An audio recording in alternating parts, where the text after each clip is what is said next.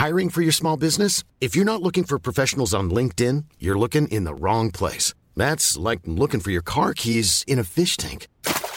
LinkedIn helps you hire professionals you can't find anywhere else, even those who aren't actively searching for a new job but might be open to the perfect role. In a given month, over 70% of LinkedIn users don't even visit other leading job sites. So start looking in the right place. With LinkedIn, you can hire professionals like a professional. Post your free job on linkedin.com slash people today. Mom deserves the best, and there's no better place to shop for Mother's Day than Whole Foods Market. They're your destination for unbeatable savings, from premium gifts to show-stopping flowers and irresistible desserts. Start by saving 33% with Prime on all body care and candles. Then get a 15-stem bunch of tulips for just $9.99 each with Prime. Round out Mom's menu with festive rosé, irresistible berry chantilly cake, and more special treats. Come celebrate Mother's Day at Whole Foods Market. Hey there, it's Michele Norris. I'm host of a podcast called Your Mama's Kitchen. When I travel, I'm usually looking for a way to find a taste of home when I'm not at home. And one of the things I love to do when I am at home is entertain. And Airbnb allows me to do that. When I was in California recently, I rented a house that had a great kitchen. And when we were sitting around the table, we we're all thinking, we're in someone else's house. Someone could be in all of our homes as well. If you have a home, but you're not always at home, you have an Airbnb. Your home might be worth more than you think. Find out how much at airbnb.com/slash host.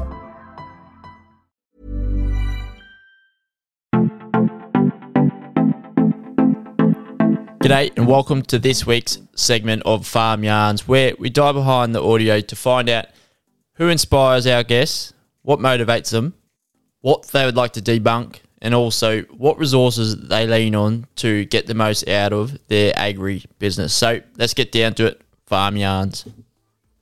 Right, Corey, you joined us earlier on in the week um, on the Farms Advice full episode, talking everything carbon, how it's working up in Queensland, and how it may be able to work for other farmers. But in this episode, Farm Yarn segment, we get to know a little bit about Corey, what drives him, what inspires him, and what sort of resources you rely on before we get down to that, we'll kick it off and just see what's your morning routine.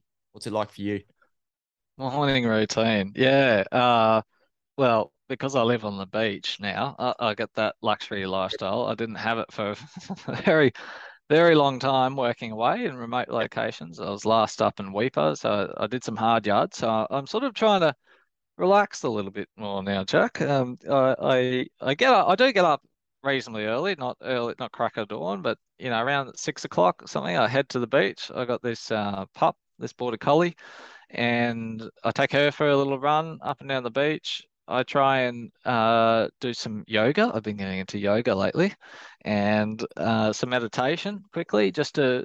Well, it's more a priming, not really meditation. I, am not very good at meditation. Um, priming is more like setting your brain up yep. like practicing gratitude and envisioning and setting your brain up for the day. Then I go and get a coffee and I sit down and journal and what write what I'm going to do for the day, and I plan out my next trips where I'm going to go, um, North Queensland or South Australia or wherever I'm going next. So it's really like a it's bloody fantastic morning routine like that um, uh, honey badger says is like if you win win the morning you you win the day kind of thing and I've sort of taken taken on that approach now it's uh bloody it's it's a, it's a good lifestyle on the beach, but I, I get the itch to to travel um, to these cattle stations. So everything that I'm doing is sort of prepping prepping for that, and I get quite excited for those for those trips. Hundred percent sounds quite good and a little refresher too, jumping into the ocean um, and getting straight into it for your day. But for yourself, who inspires you personally, or it could be professionally as well? Yeah, I, I think agriculturally, um, uh, a bloke called David Ward. I don't know if you've heard of him before.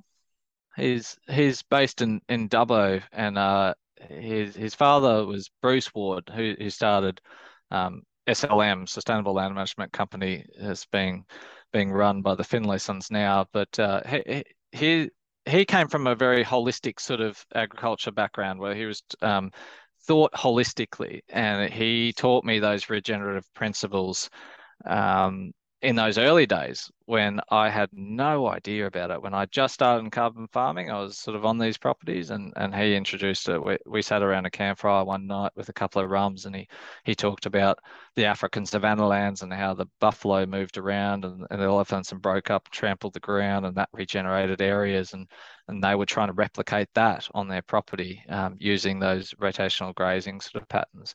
And I, my mind was just like, and um, ever since he'd been a really, oh, he still is a, a good mate, and but been an agricultural mentor of mine, and and um, helped me through my sort of um, not only media career but also um, my professional career. So he he's definitely one.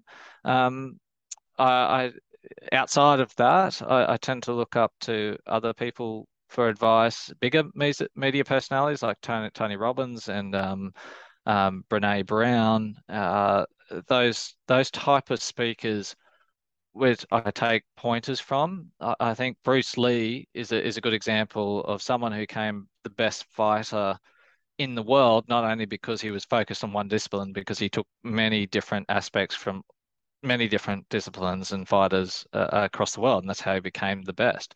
So I, I try and take something that I like out of each person and trying to create a, a more full version yeah. of myself, I guess. Exactly. And that just transpires into what the Farmers Advice episodes are about, just taking one key element out of each sort of episode and implement it, or if not, use it into your own motivation to push you to do more. Maybe you don't like their idea at all and you're like, bugger that, I'll go the other way and do it a little bit better. Um, but however you take it, as long as you take it on board and make something of it as well. And yeah, yeah, exactly.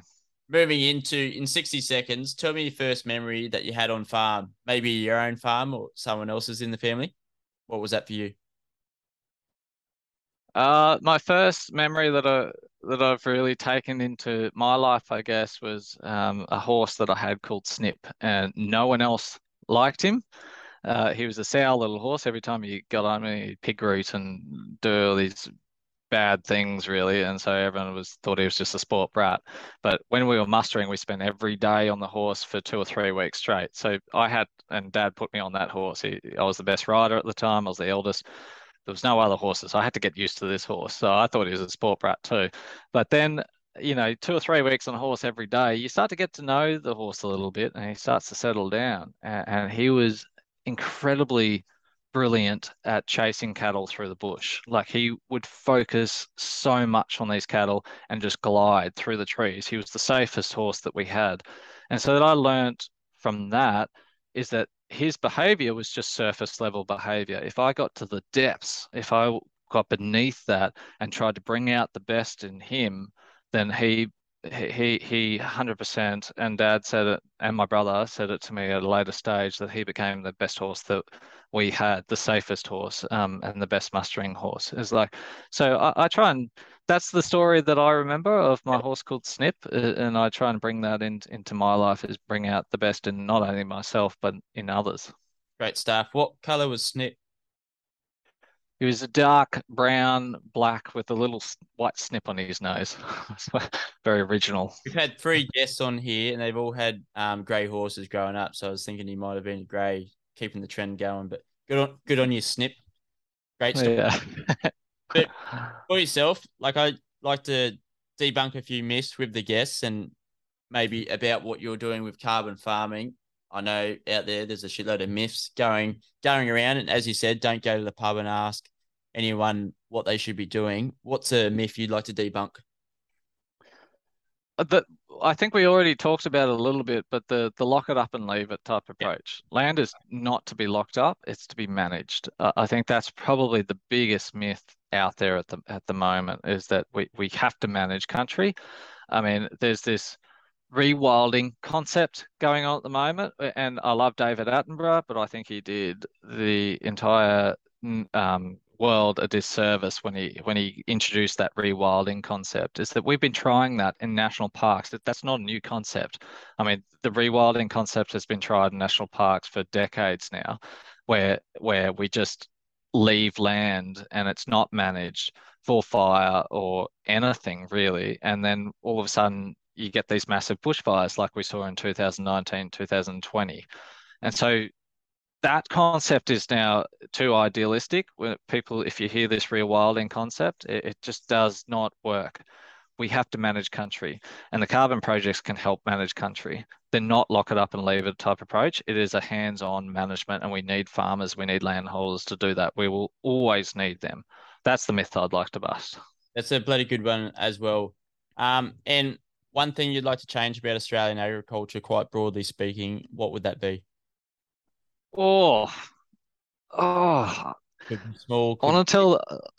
Yeah, I want to tell the truth here. A lot of people probably aren't going to like me for this. Um, I do not like the industrialized process. I, I don't like feedlots um, and, and that hard, fast, sort of focused and concentrated um, uh, impact that we have in agriculture. I don't think we ever should have brought livestock into that feedlot space.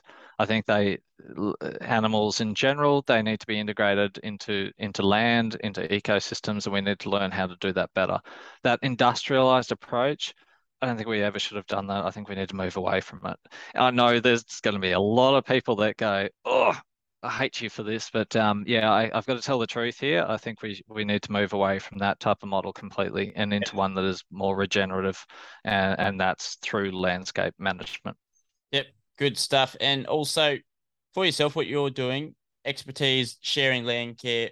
What's the best way to pass on some land care um, techniques, principles within Australian agriculture to the next generation, or even this generation, just to, so we can have that start now approach. Yeah, yeah. I mean, those five principles that I sort of said earlier, the maximizing the solar plant cycle, maximizing the water cycle, the nutrient cycling, and creating a diverse range of ecosystem species, not just monoculture now. I mean, that's a really good one. Uh, Charlie Arnott says it best probably uh, with the fifth principle is that you need to change the paddock between your ears between before you change the paddock itself, meaning that you like the the more information on the, in that regenerative sort of holistic farming space that you can um, um, get into to start learning how to do better practices, the better. The more aligned that you can be with nature, not against it, the better. But in terms of like practical things that you can do every day, slowing water down water flow, looking at where water flows around your landscape and slowing it down. That slows down the amount of uh, topsoil loss that you're going to get, amount of erosion, etc. You can do that through a number of different ways, digging small holes to keep that and contour banks, or putting logs and, and creating these leaky weir systems throughout your sort of gullies that you have so you can create these little wetland sort of niches and that banks up um, your water. It increases your soil carbon and increases your vegetation uh, capacity as well. The, the main aim that i would say that the main principle is is don't allow any bare ground like aim for 100% vegetation coverage, not just pasture, but you want a diverse range of tree species as well. And for tree species in forest cover, you want around that 20 to 40%. That is the scientific value for maximum. Like if you're looking down from bird's eye view uh, on a forest, you want about 20%, 20 to 40% forest coverage for maximum agricultural productivity. I think the age old advice of every good tree is a dead tree is definitely not true, um, agriculturally or ecologically speaking. We have to reverse that mindset. And anything that you can do to sort of um, keep your vegetation coverage and slow down that water flow, hold more water in your landscape is only going to be a good thing. Yeah, absolutely. Um, and a bit of a tongue twister to get into it is if you weren't doing what you were doing, what would you be doing? Oh, uh, acting. I think I've always enjoyed um, getting in front and, and acting of uh, the camera and acting like a larrikin. So I, would probably go into into acting. Um, not that I'd be any good at it, but you know, so, something like that. We're always looking for some cracking Aussie actors to make it in the broad show as well. So that's a good one. But for yourself, learning about carbon farming or any sort of principles you've learned along your way, what's your resource to lean towards? Maybe a book, maybe YouTube, a person. What was it? A community?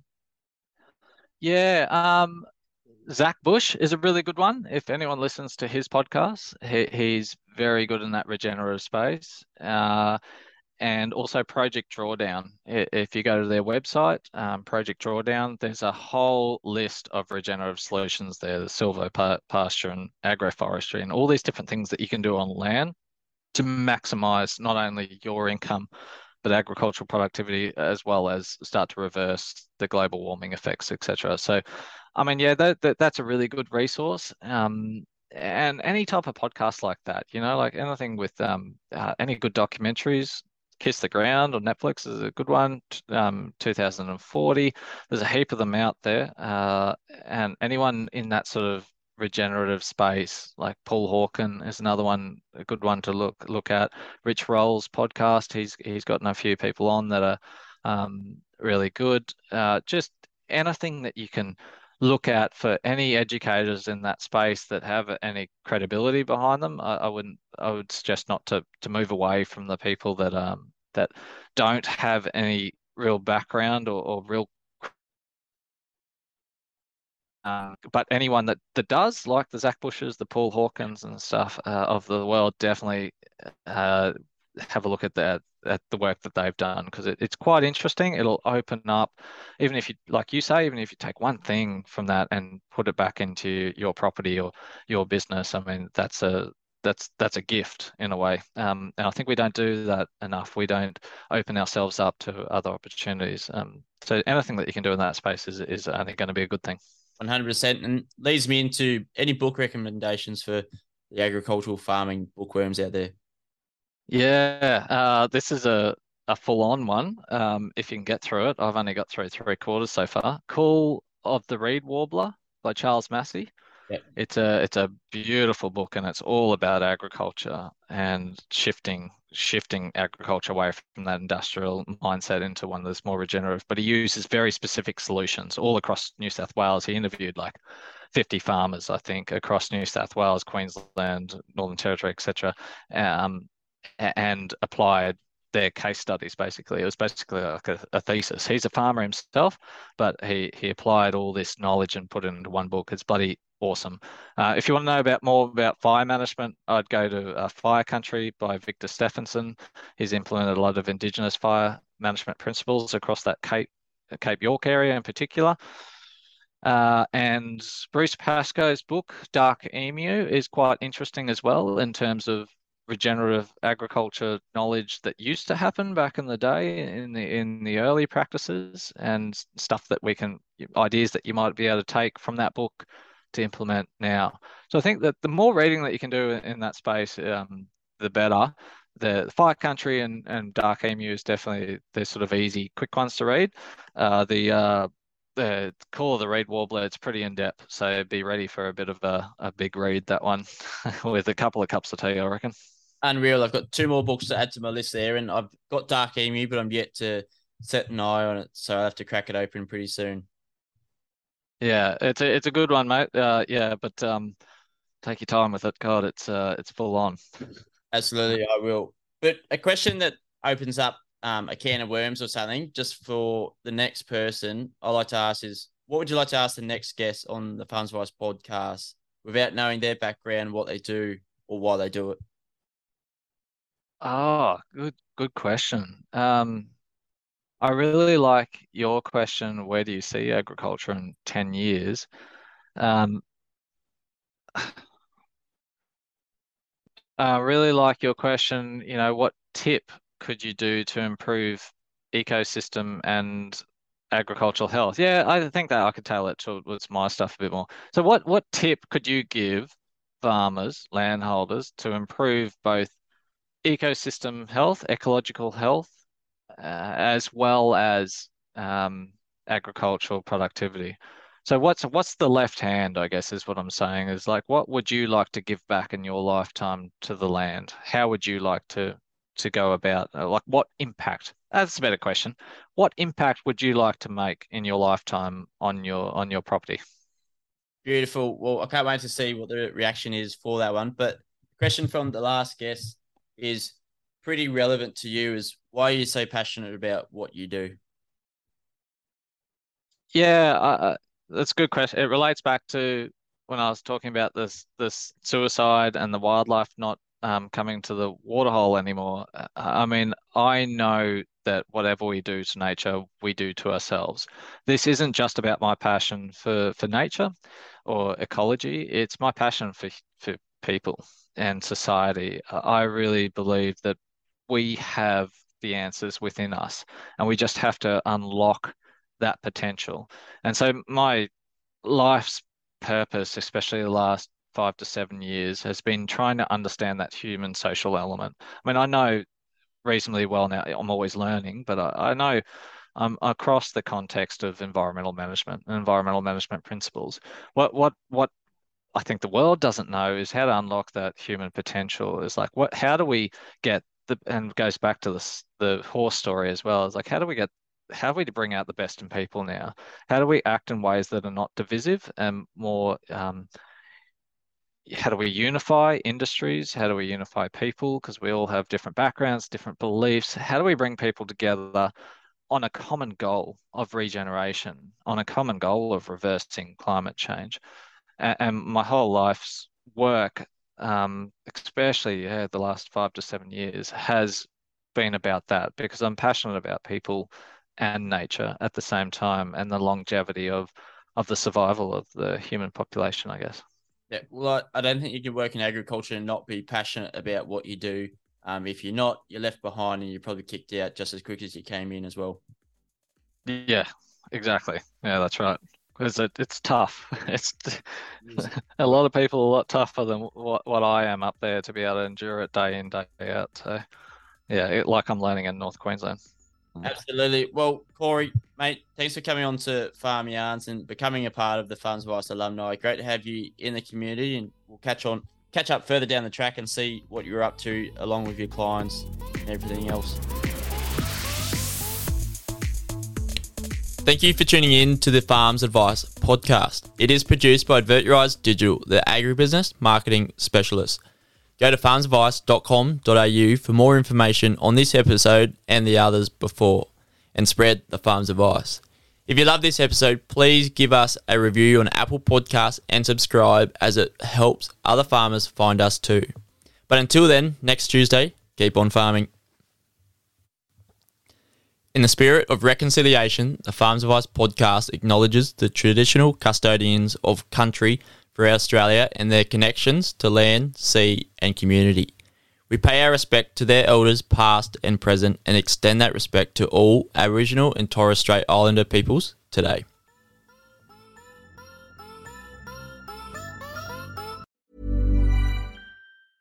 Mom deserves the best, and there's no better place to shop for Mother's Day than Whole Foods Market. They're your destination for unbeatable savings, from premium gifts to show-stopping flowers and irresistible desserts. Start by saving 33% with Prime on all body care and candles. Then get a 15-stem bunch of tulips for just $9.99 each with Prime. Round out Mom's menu with festive rosé, irresistible berry chantilly cake, and more special treats. Come celebrate Mother's Day at Whole Foods Market. Hi, I'm Daniel, founder of Pretty Litter. Did you know cats tend to hide symptoms of sickness and pain? I learned this the hard way after losing my cat, Gingy. So I created Pretty Litter, a health monitoring litter that helps detect early signs of illness by changing colors, saving you money and potentially your cat's life. Pretty Litter is veterinarian developed, and it's the easiest way to keep tabs on your fur baby's health right at home. Go to prettylitter.com and use code ACAST for 20% off your first order and a free cat toy. Terms and conditions apply. See site for details. Mom deserves the best, and there's no better place to shop for Mother's Day than Whole Foods Market. They're your destination for unbeatable savings, from premium gifts to show-stopping flowers and irresistible desserts. Start by saving 33% with Prime on all body care and candles. Then get a 15-stem bunch of tulips for just $9.99 each with Prime. Round out Mom's menu with festive rosé, irresistible berry chantilly cake, and more special treats. Come celebrate Mother's Day at Whole Foods Market.